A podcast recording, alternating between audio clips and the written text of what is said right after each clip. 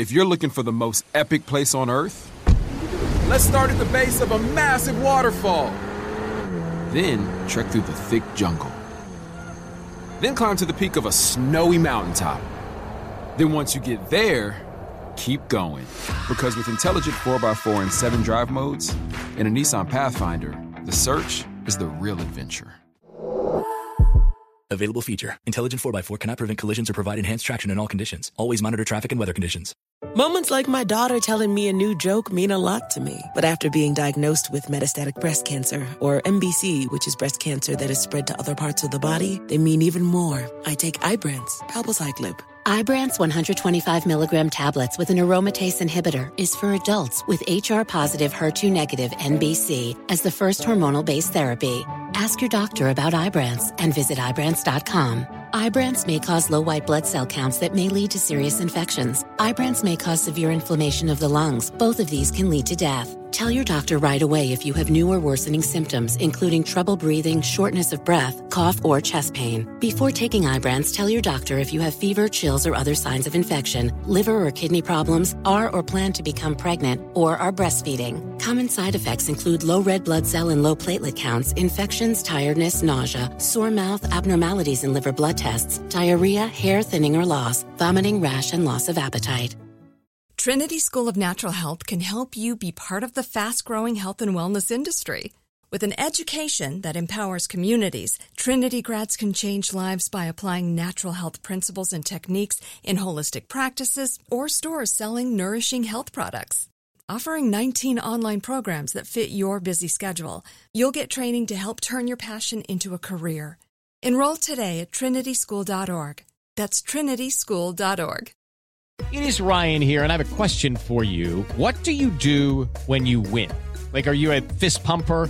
A woohooer, a hand clapper, a high fiver. I kind of like the high five, but if you want to hone in on those winning moves, check out Chumba Casino. At ChumbaCasino.com, choose from hundreds of social casino style games for your chance to redeem serious cash prizes. There are new game releases weekly, plus free daily bonuses. So don't wait. Start having the most fun ever at ChumbaCasino.com. No purchase necessary. VGW. Void were prohibited by law. See terms and conditions. 18 plus. Had enough of those supplements that leave you feeling nothing? Cymbiotika is your solution to great tasting all natural supplements that actually work. Crafted with premium plant based ingredients, their products have no seed oils, fillers, or artificial nonsense. It's just pure goodness in every pouch. Try them out and actually feel the difference today. Visit Cymbiotika.com and use code IHEART for 15% off plus free shipping on your subscription order. Again, that's 15% off plus free shipping on your subscription order. Go to Cymbiotika.com. That's C Y M B I O T I K A.com.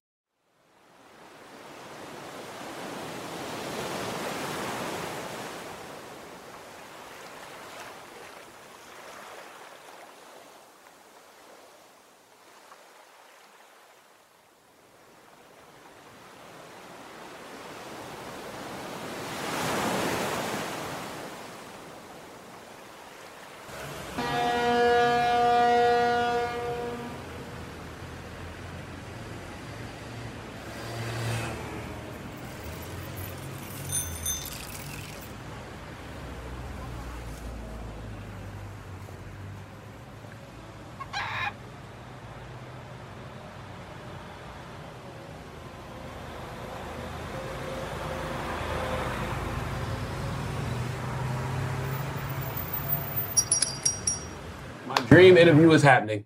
How are you, Miss Judy? I am so good and so happy that after all this time we're together. You know, every time I get asked, you know, uh, what's my dream interview, I always say Judy Blume. And I've heard that, and I you are, you're going to have to tell me about that. Why? Um, because when I was younger, my mother would always tell me to read books that don't pertain to me. And so, you know, I'm a young black man from the South. So when I would go in the library and see these books, you know, that, that were about young white girls, I was like, well, that's the complete opposite of me. So, so I started reading them. And that's how I fell in love with your work.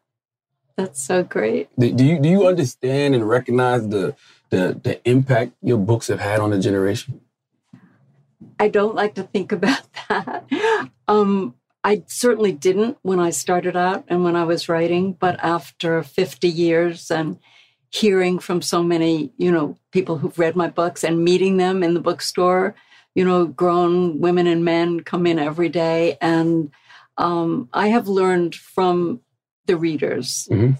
that the books have spoken to them. Wow. And it, you know, it's it's hard to be that person because it's like, I mean, you're really thrilled, and and at the same time, it's like, no, you know, I I didn't know what I was doing, so don't put that on me. Mhm. But but I appreciate it, of course. You know, I read once where you said uh, characters lived inside your head first before you started writing your books. Do you remember the first time one of those characters popped in your head? Oh my God. Well, I had them in my head from the time I was nine. Wow. So, you know, it was, I mean, it made life so much fun for me. Mhm.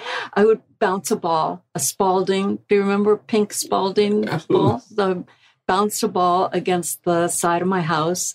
And the whole time, an hour, two hours, I was living inside my head with stories and characters. I mean, I never wrote about them. Mhm. I never told anybody Mhm. because if you would tell your friends, guess what? You know, I have these great stories and characters inside my head. They would think you were, Crazy. yeah, right? Yeah. So that was mine. That was special. I never told my parents. I never told anybody. when- when did you first decide to, you know, take these characters out of your head and put them on paper? I think um, probably I was uh, married young, Mhm. had kids young, and found myself in the suburbs. Um, Bored. at least, if not more than that.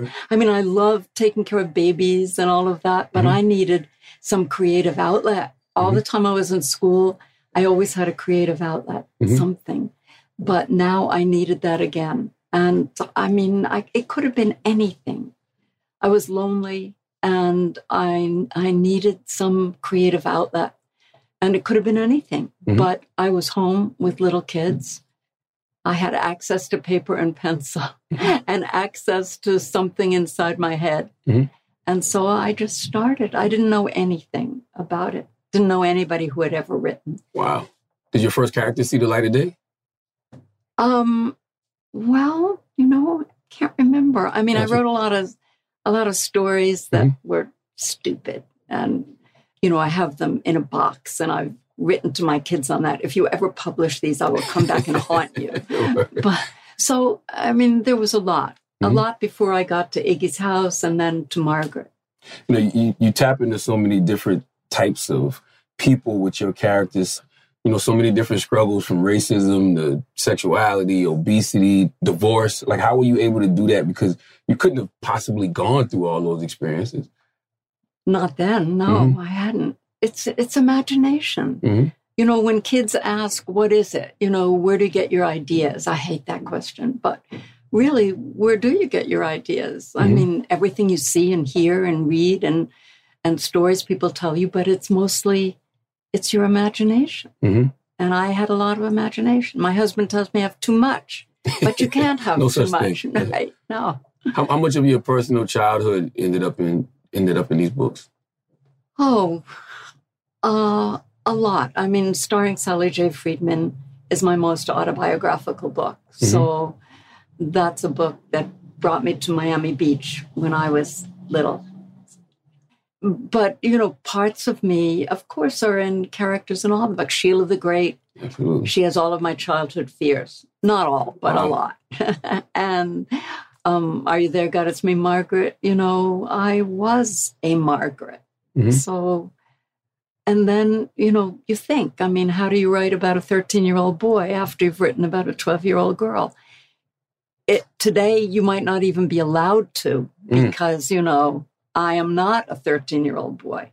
What a shame. Mhm. But at that time, I was allowed to. And so I was allowed to become, in my imagination, a 13 year old boy. You know, I, I read that you uh, experienced two years of rejection before getting uh, your, your first book published. You know, only in the middle is the Green Kangaroo. What kept you from getting discouraged and just quitting? Well, two years is really, at that time, two years was nothing. Mhm. I mean, and well, the first rejection sent me into the closet, you know, close the door, sit on the floor, cry, and then say, that they don't know what I can really do. Mhm. And let's see what I can do. And I, and so I kept going that way. You know, I Mhm. mean, I I think a lot of um, success depends on determination. That's yeah, right. talent is great.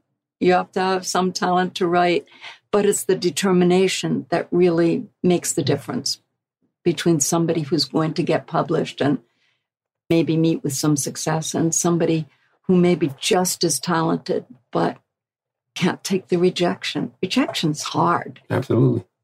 Do, do you remember how you felt when uh, One in the Middle, is, is the Green Kangaroo, was actually published after all that rejection? I remember how I felt on the day that they called me and said, We can offer you $350 and we will publish your book.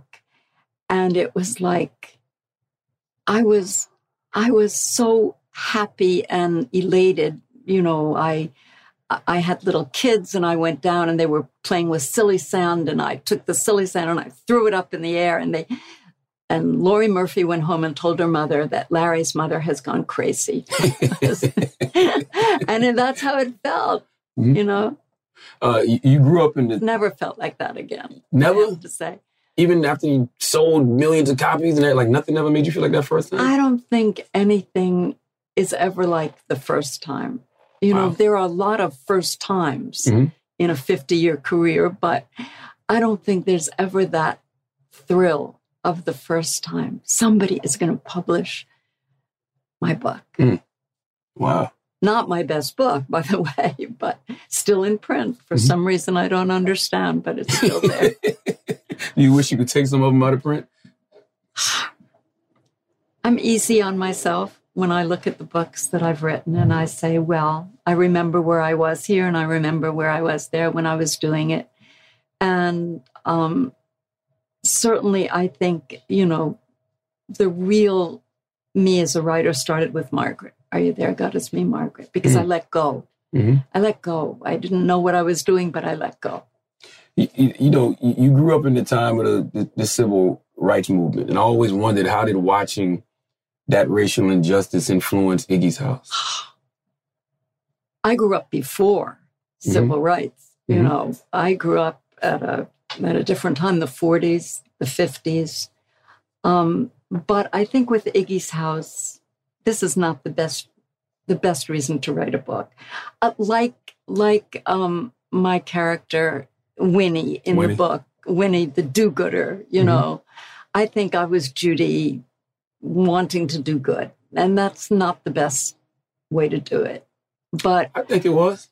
Thank you. Yeah. But I wrote this book, and not long ago, I um, asked um, I asked a friend, a black friend. I said, "Please read this book again and tell me if it's racist, because I need to know." And she read it, and she said, "It's not." And um, Well, people were racist. So if you're writing Oh. a book from a perspective of oh, people that were racist, Yes, but Winnie yeah. was not. I Yeah. mean, Winnie wanted to understand. Mhm. I, I can remember moving to Miami. Um, you know, I was nine years old and writing home to my father about these two water fountains. And what was it? My father was a dentist. I figured he would know. Was there a difference between white people and what was in their mouths and black people? And my father was a wonderful guy. Mhm. And he wrote back and he said, no, you know, we're all the same. But I had a woman actually pull me. I was drinking from the wrong fountain and she pulled me away. And what are you doing? Well, it was, it was very disturbing. I had a lot of things in my life that I could tell you in, in my high school. I, I I would say Winnie was uh, culturally clueless, but you'll be like that if you're not around people to speak to them and you know talk to them and realize what it is that they're going through. Like that's why I said I read your books because there was people that didn't pertain to me, so you get to peek into other people's lives. Right. I I got better after yeah, that as a writer, I think. Mhm. Um I'm I'm glad I wrote it, but because I lived in a neighborhood, you know, where um there was a lot of racism. Mhm. It was quiet because, you know, by then it was when I wrote the book it was the 60s. But I, I was going to ask you. I was going to ask if the systemic racism and prejudice that Winnie was witnessing in Iggie's house? Did that come from a personal experience? Um, not really, Mhm. but I mean, I I knew a lot of things from growing up. I knew I knew a lot of stuff, and we were quiet about it. You know, I we had a music teacher. My I went to a, an all girls public high school in Elizabeth, New Jersey. We had two high schools, boys and girls, and we all went together, and we were a very um, mixed group, mixed religious, mixed races. We were everybody who lived in Elizabeth who went to high school. And in in high school, I made friends with a lot of girls who were a lot of black girls. I was a dancer. We were in the dance group together. And you were good friends. And then, you know, when you came home from school, when you went to parties and dances and things, that was you stayed pretty much. I mean, it was the Jewish girls Mhm. or the Christian girls, the black girls. We all had our own little thing, but I we had a chorus, Mhm. a wonderful chorus, and we had a music teacher. Her name was Violet Johnson, and there wasn't one black girl in chorus, and we found out that it was because when you went to try out for chorus, and believe me, I don't have a good voice, but I was in chorus. Mhm. If you were black, she put a little C next to your name for colored. And you were never going to be in chorus. And I knew that. And was like, but what do we do about it? Yeah, because I know that choir sucked It's with no why I tell people now you have to speak out. At my 40th high school reunion, I hated my high school reunions, but I went to my 40th and people stood up and they were telling all these wonderful stories about being in high school. And I said, This is what I remember. And I said Violet Johnson. You know, she'd been dead for a million years. And afterward, some girls came up and said, We thought you didn't know. We thought Wow. none of you knew. wow, But we did know. Wow. What what is what did you want people to take from Iggie's house that can be applied today? I want, what do I want? no. I, you know, I wrote the books to be good stories, Mhm. to be good stories. But yeah, with Iggie's house, I guess I wanted to make kids aware. Mhm. I wanted, you know, it's that's never, never a good reason, I think, to write fiction. But I did want them to be aware and to speak up. Mhm. And she could speak up to her family. They were never going to do anything. Those parents were never going to do a thing. You know, they weren't going to try and get um, the family that moved into the, I can't remember their name, who moved into Iggie's house. They were never going to try to get the family out of there. They weren't going to do that, but they were never going to do anything to make it easier or to help their own daughter deal with this. Mhm. And I think, you know, I mean, look, it was, that's how it was. And, but I didn't want it to be that way. And I'm, you know, ultimately, a lot of people spoke up, and that's what you have to do. I say the same thing about banned books. If you don't speak up, they're going to take away the books. That's right. That's right. What, what what did what did fudge represent for you?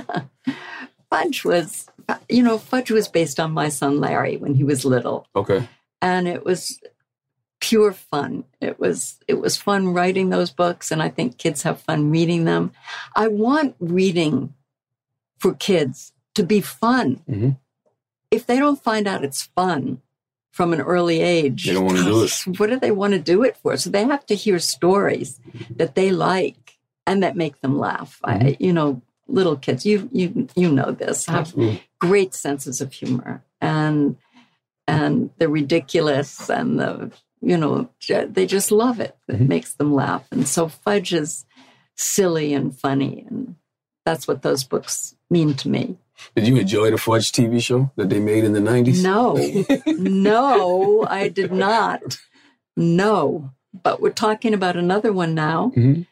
And Oh, revamping Fudge. Yep. Okay. another fudge show and this one will be animated and i think it needs to be animated Yeah, and that I, makes sense. I, I hope it's good Why didn't you like it in the nineties? ugh, where do I start? I mean, I, I just don't think it was fudge. It wasn't what I wanted it to be. Mhm. It wasn't, as George, my husband, calls it, the DNE. We have to go for the DNE that does not embarrass. Mm.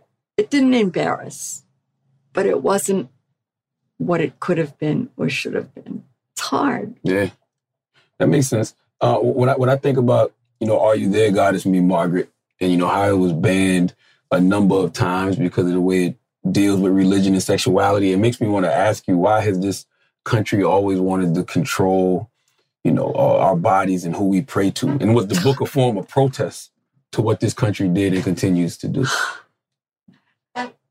the Puritans. You know, it's, I mean, I remember when I wrote Deenie, okay, so I, there, what was it, Deenie? I don't know what book it was, but with Margaret, you know, I mm-hmm. gave three copies to my children's school library. They were like in first grade and third when the book came out. I was so excited. And I took three copies, signed copies down to the library. The male principal would never put them on the shelf. They Wow. never reached the shelf Wow. because he didn't think that elementary school girls should read about or even know about menstruation. Never mind how many kids at that school probably already had their periods, Mhm. you know? I mean, I, I was so lucky in that I think, you know, my parents weren't perfect. Who is perfect as a parent? But they never taught me that sex was a bad thing or Mhm. that it was wrong. I mean, I knew very well do not get pregnant while you're in school. You know, don't get pregnant until you're married because in those days, pre abortion, that could change your whole life. Absolutely. And it did for a lot of kids I knew. Um, but they never said it was bad. Nobody ever told me that. And so for me, it was always good. It was exciting. It was wonderful. Um, Deenie, Deenie masturbates. Mhm. She enjoys her own sexuality, uh, although she doesn't know very much about what she's doing. She never even heard that word. But I met another principal, a male principal, and he said to me, I wouldn't have that book on my shelves. It would be different, he said, if it was about a boy. Why? Why? Because girls in those days and even in days today are not supposed to enjoy their own sexuality. hmm So, so the book were these books a form of re- rebellion against that form of protest? It wasn't really. Okay. It was, I remember writing Deenie, thinking, you know, I mean, it's not about that. It's about parental expectations and what that can do to kids. But I remember thinking, oh, how I wish I had had a book to read when I was 12 or 13 and exploring my own body. And, and my friends and I talked about it. You know, do you have that special place? Can you Mhm. get that special feeling? We didn't know what it was, Mhm. but we knew I was lucky that I had people I could talk to about that. Um, and I wanted, I think, to write that in because I knew it to be true. Maybe not for everybody, but it was true certainly for me and for and for my friends. Mhm. And I, I wanted kids to know it was okay. It's normal, normal, normal. It's fine. Yeah, Deenie is the reason I just don't walk into my 14 year old's room without knocking. That's right. Trinity School of Natural Health can help you be part of the fast growing health and wellness industry. With an education that empowers communities, Trinity grads can change lives by applying natural health principles and techniques in holistic practices or stores selling nourishing health products. Offering 19 online programs that fit your busy schedule, you'll get training to help turn your passion into a career. Enroll today at trinityschool.org. That's trinityschool.org. Lucky Land Casino asking people what's the weirdest place you've gotten lucky? Lucky? In line at the deli, I guess? Aha, in my dentist's office. More than once, actually. Do I have to say? Yes, you do. In the car before my kids' PTA meeting. Really? Yes. Excuse me, what's the weirdest place you've gotten lucky? I never win and tell. Well, there you have it. You can get lucky anywhere playing at LuckyLandSlots.com. Play for free right now. Are you feeling lucky? No purchase necessary. Void where prohibited by law. 18 plus. Terms and conditions apply. See website for details. Moments like my daughter telling me a new joke mean a lot to me. But after being diagnosed with metastatic breast cancer, or MBC, which is breast cancer that is spread to other parts of the body, they mean even more. I take Ibrance, palbociclib. Ibrance 125 milligram tablets with an aromatase inhibitor is for adults with HR positive HER2 negative MBC as the first hormonal based therapy. Ask your doctor about Ibrance and visit Ibrance.com. Ibrance may cause low white blood cell counts that may lead to serious infections. Ibrance may cause severe inflammation of the lungs. Both of these can lead to death. Tell your doctor right away if you have new or worsening symptoms, including trouble breathing, shortness of breath, cough, or chest pain. Before taking Ibrance, tell your doctor if you have fever, chills, or other signs of infection, liver or kidney problems, are or plan to become pregnant, or are breastfeeding. Common side effects include low red blood cell and low platelet counts, infections, tiredness, nausea, sore mouth, abnormalities in liver blood tests, diarrhea, hair thinning or loss, vomiting, rash, and loss of appetite. Now, I'd like to introduce you to Meaningful Beauty, the famed skincare brand created by iconic supermodel Cindy Crawford. It's her secret to absolutely gorgeous skin. Meaningful Beauty makes powerful and effective skincare simple, and it's loved by millions of women. It's formulated for all ages and all skin tones and types, and it's designed to work as a complete skincare system, leaving your skin feeling soft, smooth, and nourished. I recommend starting with Cindy's full regimen, which contains all five of her best selling products, including the amazing youth activating melon serum. This next generation serum has the power of melon leaf stem cell technology. It's melon leaf stem cells encapsulated for freshness and released onto the skin to support a visible reduction in the appearance of wrinkles. With thousands of glowing five star reviews, why not give it a try? Subscribe today and you can get the amazing Meaningful Beauty system for just $49.95. That includes our introductory five piece system, free gifts, free shipping, and a 60 day money back guarantee. All of that available at meaningfulbeauty.com. Like many of us, you might think identity theft will never happen to you. But consider this there's a new identity theft victim every three seconds in the U.S. That's over 15 million people by the end of this year, equal to the populations of New York, Los Angeles, and Chicago combined. Even worse, identity theft victims often don't even know they're victims. That's why Lifelock Identity Theft Protection alerts you to identity threats, even the ones that don't show up on a credit report, like data breaches, fraudulent bank transactions, loan and credit card applications, and crimes committed in your name. If your identity is stolen, your own dedicated Lifelock US based restoration specialist will work to fix it. Lifelock protects you in ways that you simply can't on your own. Join now and save up to 25% your first year at lifelock.com slash iHeart. That's lifelock.com slash iHeart to save up to 25%. Identity theft protection starts here. Now, now, every time I tell somebody, uh, "Are you there, God?" It's me, Margaret. Is coming out as a movie. They all say, "It's just coming out as a movie." Like, well, why did it take so long to get this turned into a film? I'll tell you why. Because for 50 years, I wouldn't sell it. Mm. I wouldn't let it go. I was worried about what they might do to it. And then, I don't know, then I woke up to some of the really good stuff that was being done. And um, I got this fabulous letter from Kelly Fremon Craig and telling me about how much she wanted to do it and telling me about her first movie, a movie I had seen and loved, Mhm. and who her mentor was, James L. Brooks. Mhm. And it was like, um, this sounds promising. And they came to see me and they made a very persuasive case.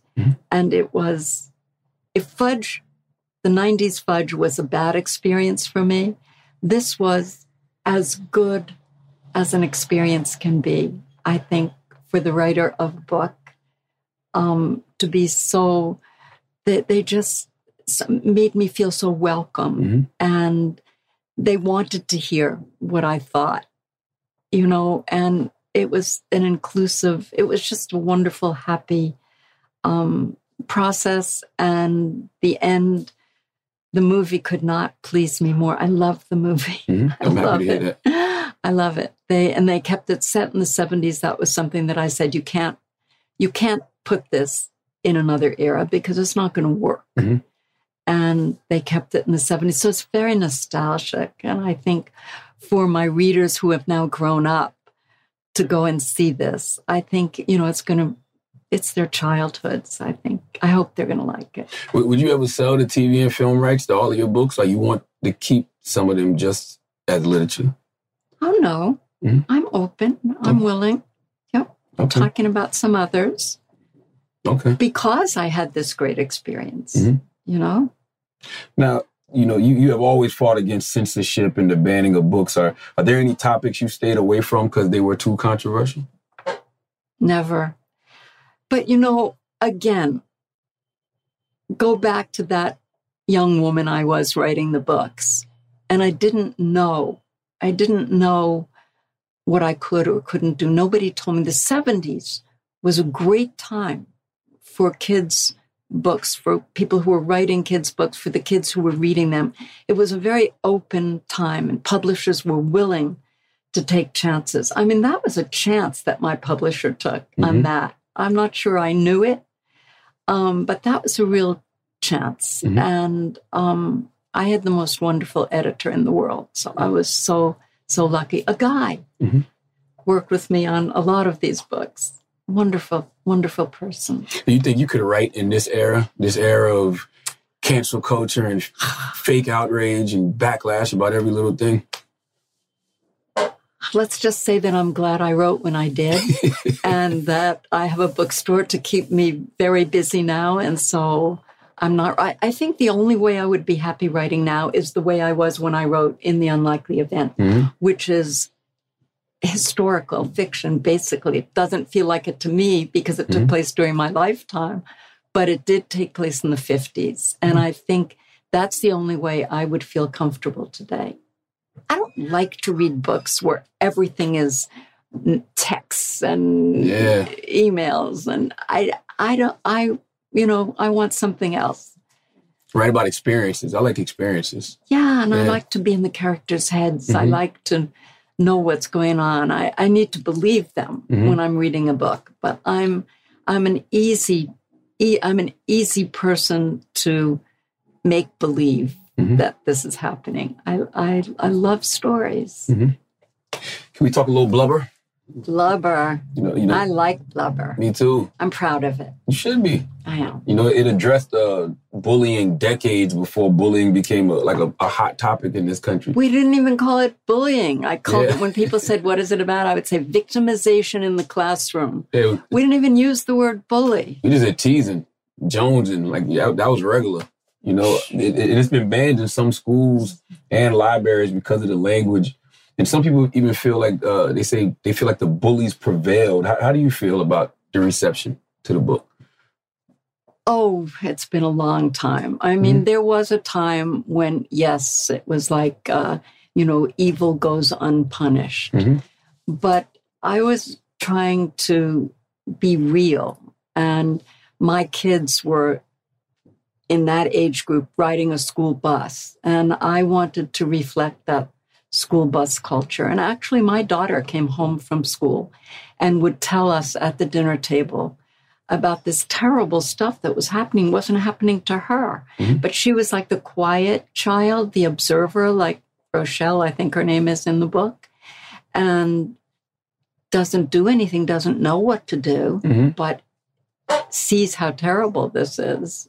And ultimately, you know, when when the kid who is bullied, Linda? Linda, gets the chance to Be a become a bully. bully, Yeah. she does. And I mean, there's there's a reality there, Mhm. you know. Yeah, I never looked at it like the bullies prevailed. I just looked at it like Linda just always wanted to be accepted. And like most kids just want to be accepted. And she ended up, you know, getting accepted by the people who used to bully her, but she didn't care that she was turned into the bully. She just happened to be accepted. Exactly. Mhm. Yeah. Yeah. It has nothing to do really with obesity. Mhm. It has nothing to do with that.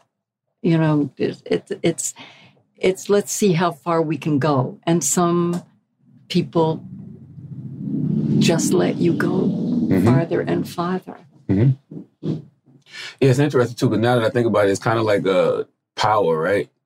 Like everybody always, we, we, we get mad at people with power and then we get, some people get something and turn into exactly what they always hated. Yes. Yeah. It is about power. Mhm. I sometimes I tell kids it's it's about mean girls in in fifth grade, Mhm. and they oh, I know about that. Mhm. Uh, um, Mhm. It's tough. I mean, being a kid is tough. Absolutely. Yeah. Now, now we know how Ronald Reagan's election uh, impacted the consumption of your books, but how did it impact your creativity? It didn't. I mean, I, you know, I, it made me angry, and I mm-hmm. think being angry is good for me. Mm-hmm. It, it it it was better for creativity than being sad. Mm-hmm. You know, let's get out there. Let's be angry. I mean, that was that was such a crazy time, mm-hmm. and yet, and yet, what we have going on today Yeah. is even worse, more serious, more dangerous. And it's going on. How has the how the current political climate and like the rise of MAGA influenced your creativity? Does it make you want to, you know, pick up the pen again? It makes me want to puke. I mean, it's just, you know, I. w- Does it tell me again what you said? Does it does it have to do with Does it influence your creativity now? Like, do you know you feel like you know you you have something to say? You, you want to push back on a lot of this stuff? what I have to say? I mean, I would say out loud. I don't have to write about it. Mm-hmm. I, I I'm 85 next week. You know, I don't. It's just I don't want to write anymore. I don't feel that need. It used to be a real need, a burning Mm-hmm. need. I had to do it. I Mhm. had to do it, and I think I did it, and I got it out, and I'm glad that I did it. I sometimes I look at those books and I don't really relate. Like, did I really write those books? um, it's a it's a strange, you know, it's a strange disconnect. Mhm. But um, that doesn't stop me from being politically furious Mhm.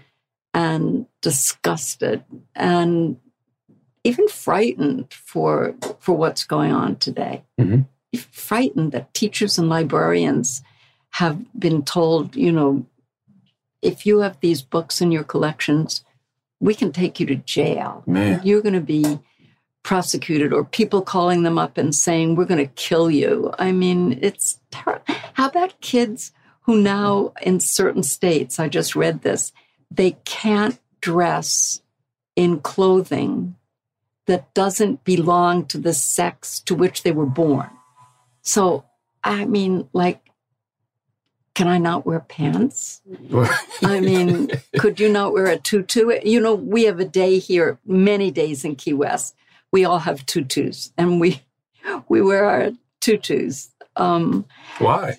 I don't know because Key West is a party town, and um, what days do we wear our tutus? It's St. Patrick's Day. Mhm. My husband and I had green tutus, and we did a little race. Um, and uh, you know, people will come into the bookstore, and tutus are just very big. I always wanted a tutu, so at last I have a tutu. Can, can but you know, wear what you want. you mhm. can, can you believe at 85 all this stuff is still going on? Like nothing has really changed. And you're here in Florida, which is like the epicenter of censorship and the banning of books in America right now. You know, we like to think Key West is its own little country, its Okay. own its own island away from Florida, but we do have the same governor as Mhm. the rest of the state. It's shocking. Mhm. You know, I came to Miami Beach. Well, I, maybe you know that from starring Sally J. Freedman. I came to Miami Beach as a as a nine year old, Mhm. and so and I fell in love with what my life was like there because it was so free. And you know, we were free range kids then, and we played outside until dark, and then we knew it was time to go home. And there was just something so wonderful about it. And so when I came to Key West, it was like, oh, look, I ride the same bike that I used to ride when I was nine years old. the same, you know, whatever we call it, Key West Cruiser with just foot brakes. Mhm. And, and, and the, the palm fronds at night against the midnight blue of the sky. It all made me feel 10 years old again. Wow. And so I loved it. And and the the political climate was so different. We've been here almost 30 years Mhm. and things have changed so much in 30 years Wow. politically. Well, why is it important for you to champion other authors who are under attack for the content of their work? Oh, always. I've always, you know, we're in this together, sisters and brothers. I mean, you know, who, whatever work is attacked, and it's usually um, work for young people. Mhm. Uh, I want to be there for as long as I can be there to defend them. You know, technology and social media have, have exposed like children to so much at an early age. You think your books would still be considered taboo if, uh, you know, if they were released in, in this time? You know, I don't, well, release now, who knows, because of things are so crazy. But yes, kids can find information. They know how to find information. They don't need Margaret to tell them about periods. Um, so that's different. But it's not, I never wrote them so much for information as for emotional. It's, it's the emotional information that's different. It's it's about what's going on inside you, and I think that connects us from generation to generation. I hope I hope so. I feel connected through books to my mother's generation. You know, she was a big reader. She Mhm. always encouraged me to read, and my daughter and I read. That was a way we could communicate, even when things were rough between us. We could communicate by handing each other books to read. Mhm. So books serve a more, they're so much more than entertainment. But I agree. first, they have to be entertaining for kids. You, you have your uh, Judy Blume Forever documentary. And Are You There, god Goddess Me Margaret, coming out uh, this spring. Are you bracing yourself for a new wave of, of criticism, potentially? Or, or backlash? No, Okay. okay. I'm bracing myself for all good things. hmm At this point, do you even care? To, if, if somebody did have criticism, do you even care to defend yourself at this point and defend your work? Probably. Yeah. I mean, I don't know that you ever stopped caring about that. Mm-hmm. They're my babies. Mm-hmm. You know, you portray the experience of children so vividly, you know, and even when I see you coming here today, it's like you're very childlike, you're dancing. Like, how how were you able to stay aligned with the emotions connected to, you know, being a kid growing up? That's a good question. I, I mean, I, I identify with kids. I Mhm. think, you know, inside, I'm partly 12. Um, I, I love kids. I can be four. You know, I can, when, when a little kid comes in, I'm looking over there because that's the little kids section. So when a little kid comes into the book section, let's say four years old, I mean, we can make eye contact. I know this seems crazy, but it's like I know you and you know me. Mhm. Um, there's some kind of connection. I, I think, uh, you know, a lot of people have that. Mhm. Um,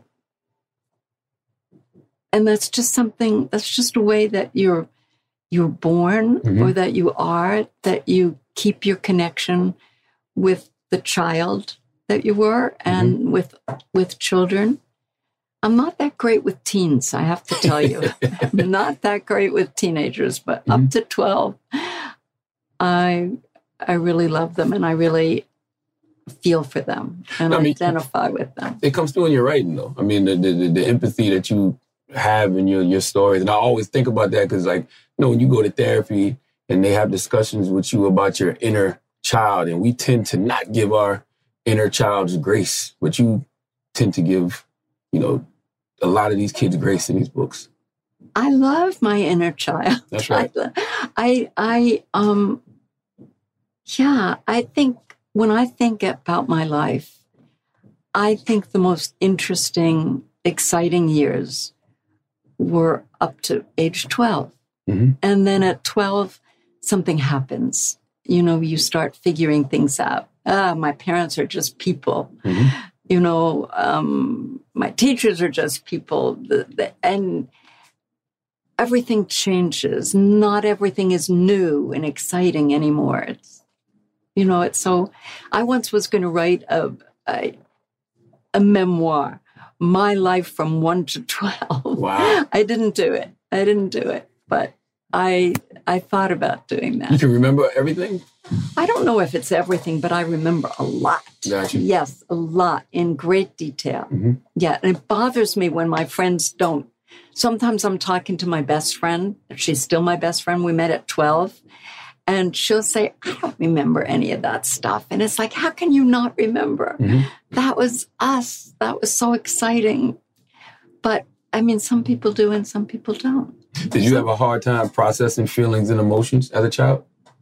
And, did, and when you was writing, did the did the books help help help with that? I think the books helped a lot. Yeah. I think I was a I was um I was an anxious kid. I had eczema and I was a, a very fearful child. My mother was a fearful person. And um I slowly came out of that around like fourth grade. And but I I can remember I can remember all of that, which is so weird because you know I looking back at my writing I think oh you were fearless in your writing when you weren't in your life. Mm. You know you could be fearful in life and then let it all out. Be fearless in your work, which is so strange. You think it's because you know you get older, you have a better understanding of things. You might you don't understand things when you're a kid, but when you can look back on it, you have a better understanding. So it makes you less afraid. maybe there are always mm-hmm. new things to be afraid mm-hmm. of mm-hmm. but um yeah in my writing i was never afraid mm. Mm. Trinity School of Natural Health can help you be part of the fast growing health and wellness industry. With an education that empowers communities, Trinity grads can change lives by applying natural health principles and techniques in holistic practices or stores selling nourishing health products. Offering 19 online programs that fit your busy schedule, you'll get training to help turn your passion into a career. Enroll today at trinityschool.org. That's trinityschool.org.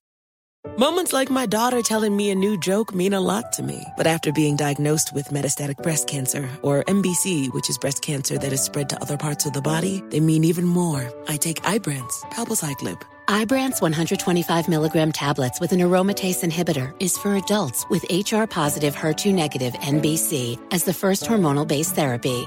Ask your doctor about Ibrance and visit Ibrance.com. Ibrance may cause low white blood cell counts that may lead to serious infections. Ibrance may cause severe inflammation of the lungs. Both of these can lead to death. Tell your doctor right away if you have new or worsening symptoms, including trouble breathing, shortness of breath, cough, or chest pain. Before taking Ibrance, tell your doctor if you have fever, chills, or other signs of infection, liver or kidney problems, are or plan to become pregnant, or are breastfeeding. Common side effects include low red blood cell and low platelet counts, infections, tiredness, nausea, sore mouth, abnormalities in liver blood tests, diarrhea, hair thinning or loss, vomiting, rash, and loss of appetite.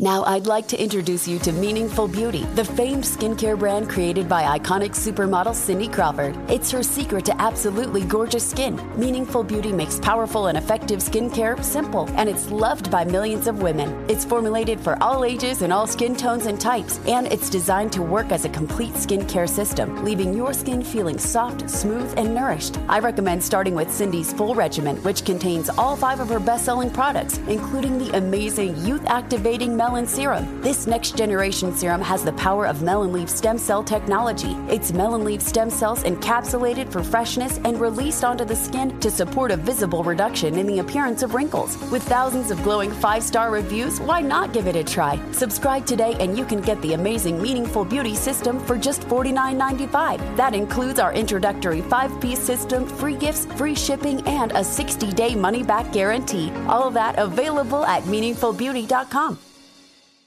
Had enough of those supplements that leave you feeling nothing? Cymbiotika is your solution to great tasting, all natural supplements that actually work. Crafted with premium plant based ingredients, their products have no seed oils, fillers, or toxins. Try them out and actually feel the difference today. Visit Cymbiotika.com and use code IHEART for 15% off plus free shipping on your subscription order. Again, that's 15% off plus free shipping on your subscription order. Go to Cymbiotika.com, C Y M B I O T I K A.com.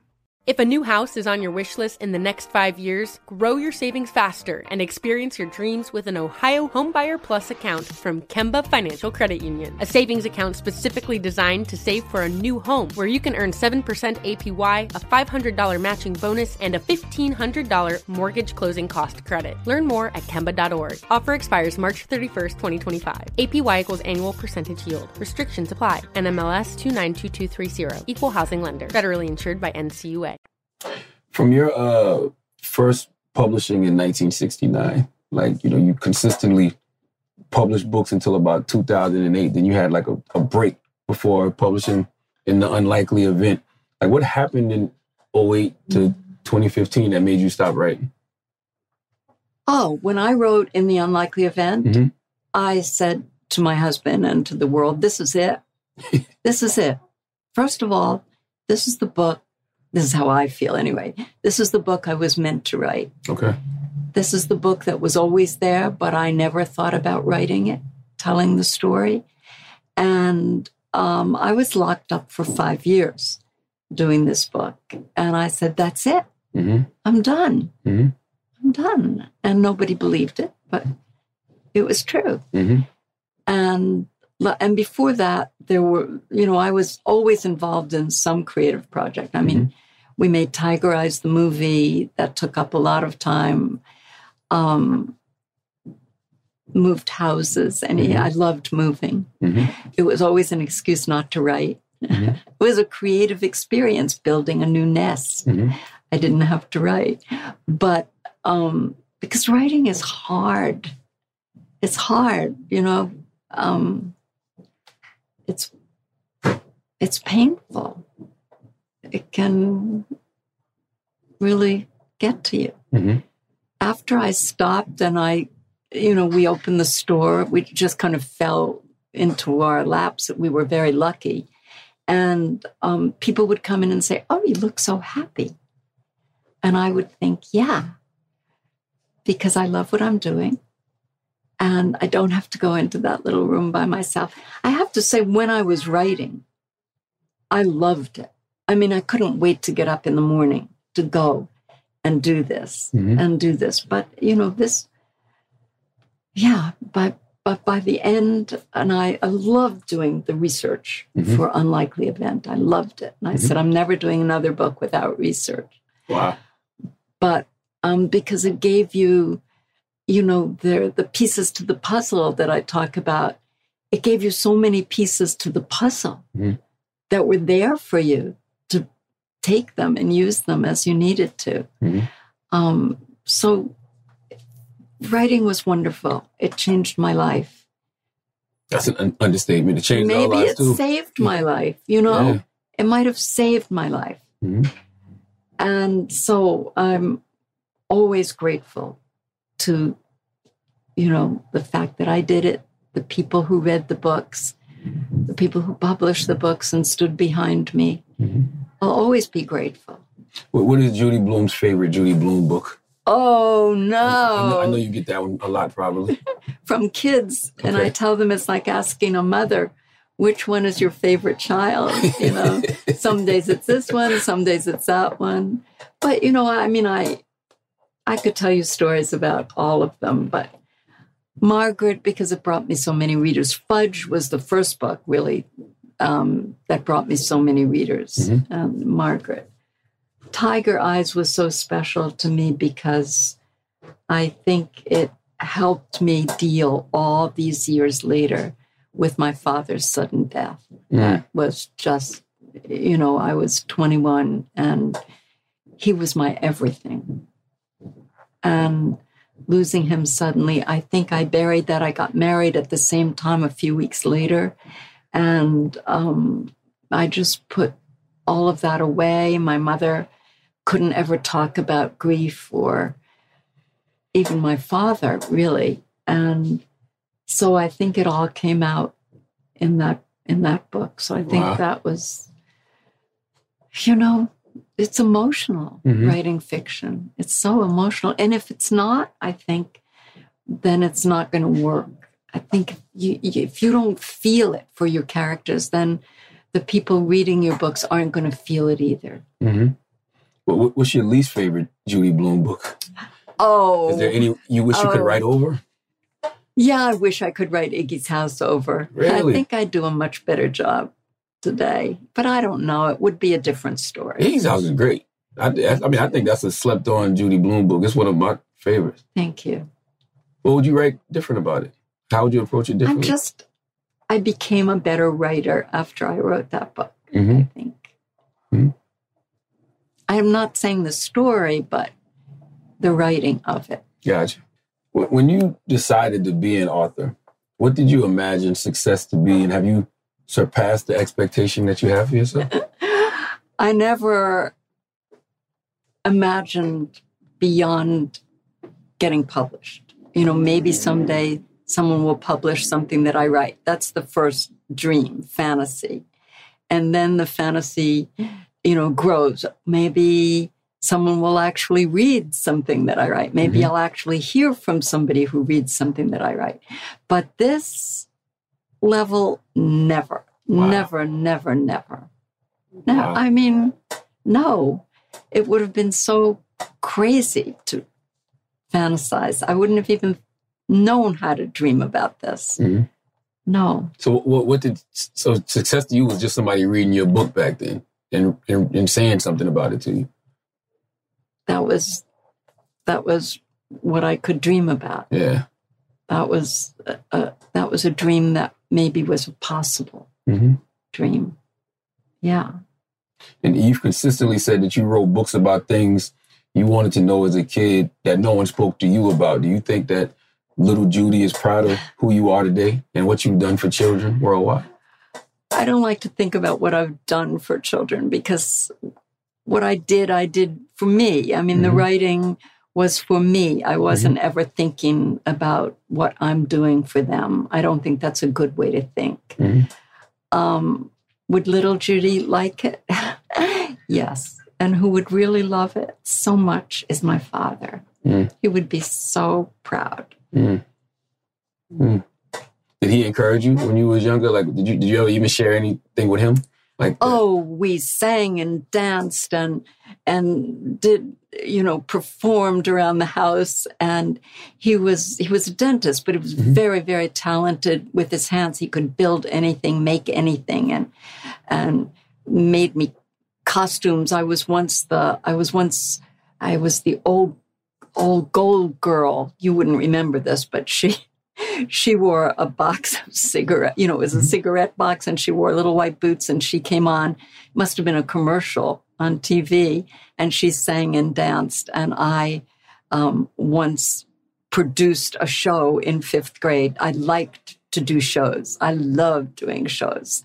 And, and during the commercial break for this show that I produced, um, I came out as the old as the old gold girl Mhm. in my little white boots, which were really, I didn't have little white boots. They were white rubber galoshes. But I did my little song and dance. You know, I liked, I was a performer. Mhm. As shy and quiet as I was early in life, then I became the performer. Mhm. And I wanted to be the producer and the director and the star. I wanted to do it all. you know, I, I have I have four girls, you know, so I love to hear women talk about their fathers in this way. So this is just a personal question. What do I what do I have to continue to do as a father so my daughters have the reverence for me like you have for your father? uh, be there for them, Mhm. encourage them, support them, applaud them. Mhm. Um, because you have four, they're going to go in all different directions. And whatever they do, they should know that that you love them and you're there for them. Absolutely. Absolutely. You know, um, it amazes me that you and Beverly Cleary never got the chance to meet. I, I don't understand how that never happened. Oh God, there was a there was a time when I was ready to take a plane. I was in L.A. Mhm. and she lived in um, the Monterey area, And I was going to take a plane. It had been arranged. She was quite elderly then, Mhm. But she was willing to see me. And it never happened. I don't I don't know why. She lived to be more than 100, 101, yeah. you know? And she was an inspiration to you, right? Oh, she was such an inspiration to me. I would fall off the sofa at night laughing hysterically, reading her books and saying, I want to write books like these that that, you know, that make kids laugh and feel good. She was great. Mhm. She was great. Now, now you you uh, you endured a battle with cancer. Oh yes, but not not a major one. Mhm. My husband endured a major one. Um, and he's fine. So I I had a little I had a little breast cancer. When that happens, are you are you forced to like, I guess, face your own mortality a little bit? I don't think I was then Mhm. as much as I am now Mhm. at, you know, 85. It's like, it's coming. We don't know when, we don't know how. And then you say to yourself, ah, just live Mhm. while you can and enjoy everything while you can. Yeah, that's. I was going to ask. You know, do, are are you satisfied with what you have built, and you know what you would potentially be leaving behind, or do you feel like you want to do more? Like, I'm totally satisfied. Um, you know, I think about my kids now and and is there anything I can do, you know, to make sure that it's easier for them when I'm not here anymore? Um, it's it's it's tough. I mean, I I think you know, losing a parent when your parent is young. My father was 54 Mm.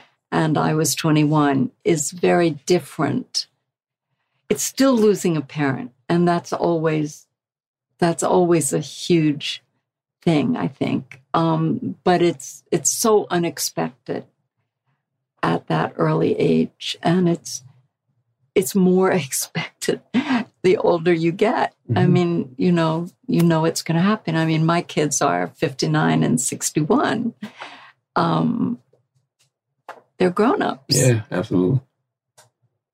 When when it's all said and done, and you know you you have transitioned, what what do you want the legacy of Judy Blume to be? You know, I never think of legacy. Really? I don't even know how to think of legacy. What do I want? She was here. Um, she wrote books that touched her readers, and she sang and danced and laughed, and it was it was good. Thank you, Miss Judy. I really appreciate this. I didn't know how. To, I mean, I Thank you, you know, Charlotte. you, I never thought that this would actually happen. So the fact that it happened, I just lets me know God is real.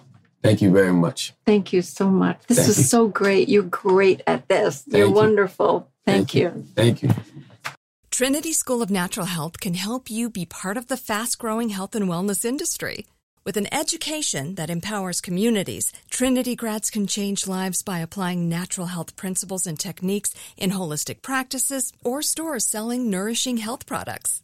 Offering 19 online programs that fit your busy schedule, you'll get training to help turn your passion into a career. Enroll today at trinityschool.org. That's trinityschool.org. Open a limited time 11 month certificate at Kemba Financial Credit Union. At 5.25% APY, it's more than triple the national average, plus, it's a safe and secure way to grow your money. Visit your local branch or kemba.org slash CD for details. Offer expires May 31st, 2024. APY equals annual percentage yield. Restrictions apply. $500 minimum and $250,000 maximum deposit. Advantage status required. Comparison based on bank rate average. Federally insured by NCUA. This message comes from Viking, committed to exploring the world in comfort. Journey through the heart of Europe on an elegant Viking longship with thoughtful service, destination focused dining, and cultural enrichment on board and on shore. And every Viking voyage is all inclusive, with no children and no casinos. Discover more at Viking.com. Hey guys, back at the playground again, huh? Yep. You know what this playground could use? A wine country. Heck yeah, and some waves so we could go surfing. ah, I love that. A redwood forest would be cool. I'm in. Ah, ski slopes. Let's do it. Um, can a girl go shopping? Yeah, baby. Wait. Did we just invent California? Discover why California is the ultimate playground at visitcalifornia.com. Asking the right questions can greatly impact your future, especially when it comes to your finances. So if you're looking for a financial advisor you can trust, certified financial planner professionals are committed to acting in your best interest. That's why it's got to be a CFP. Find your CFP professional at letsmakeaplan.org.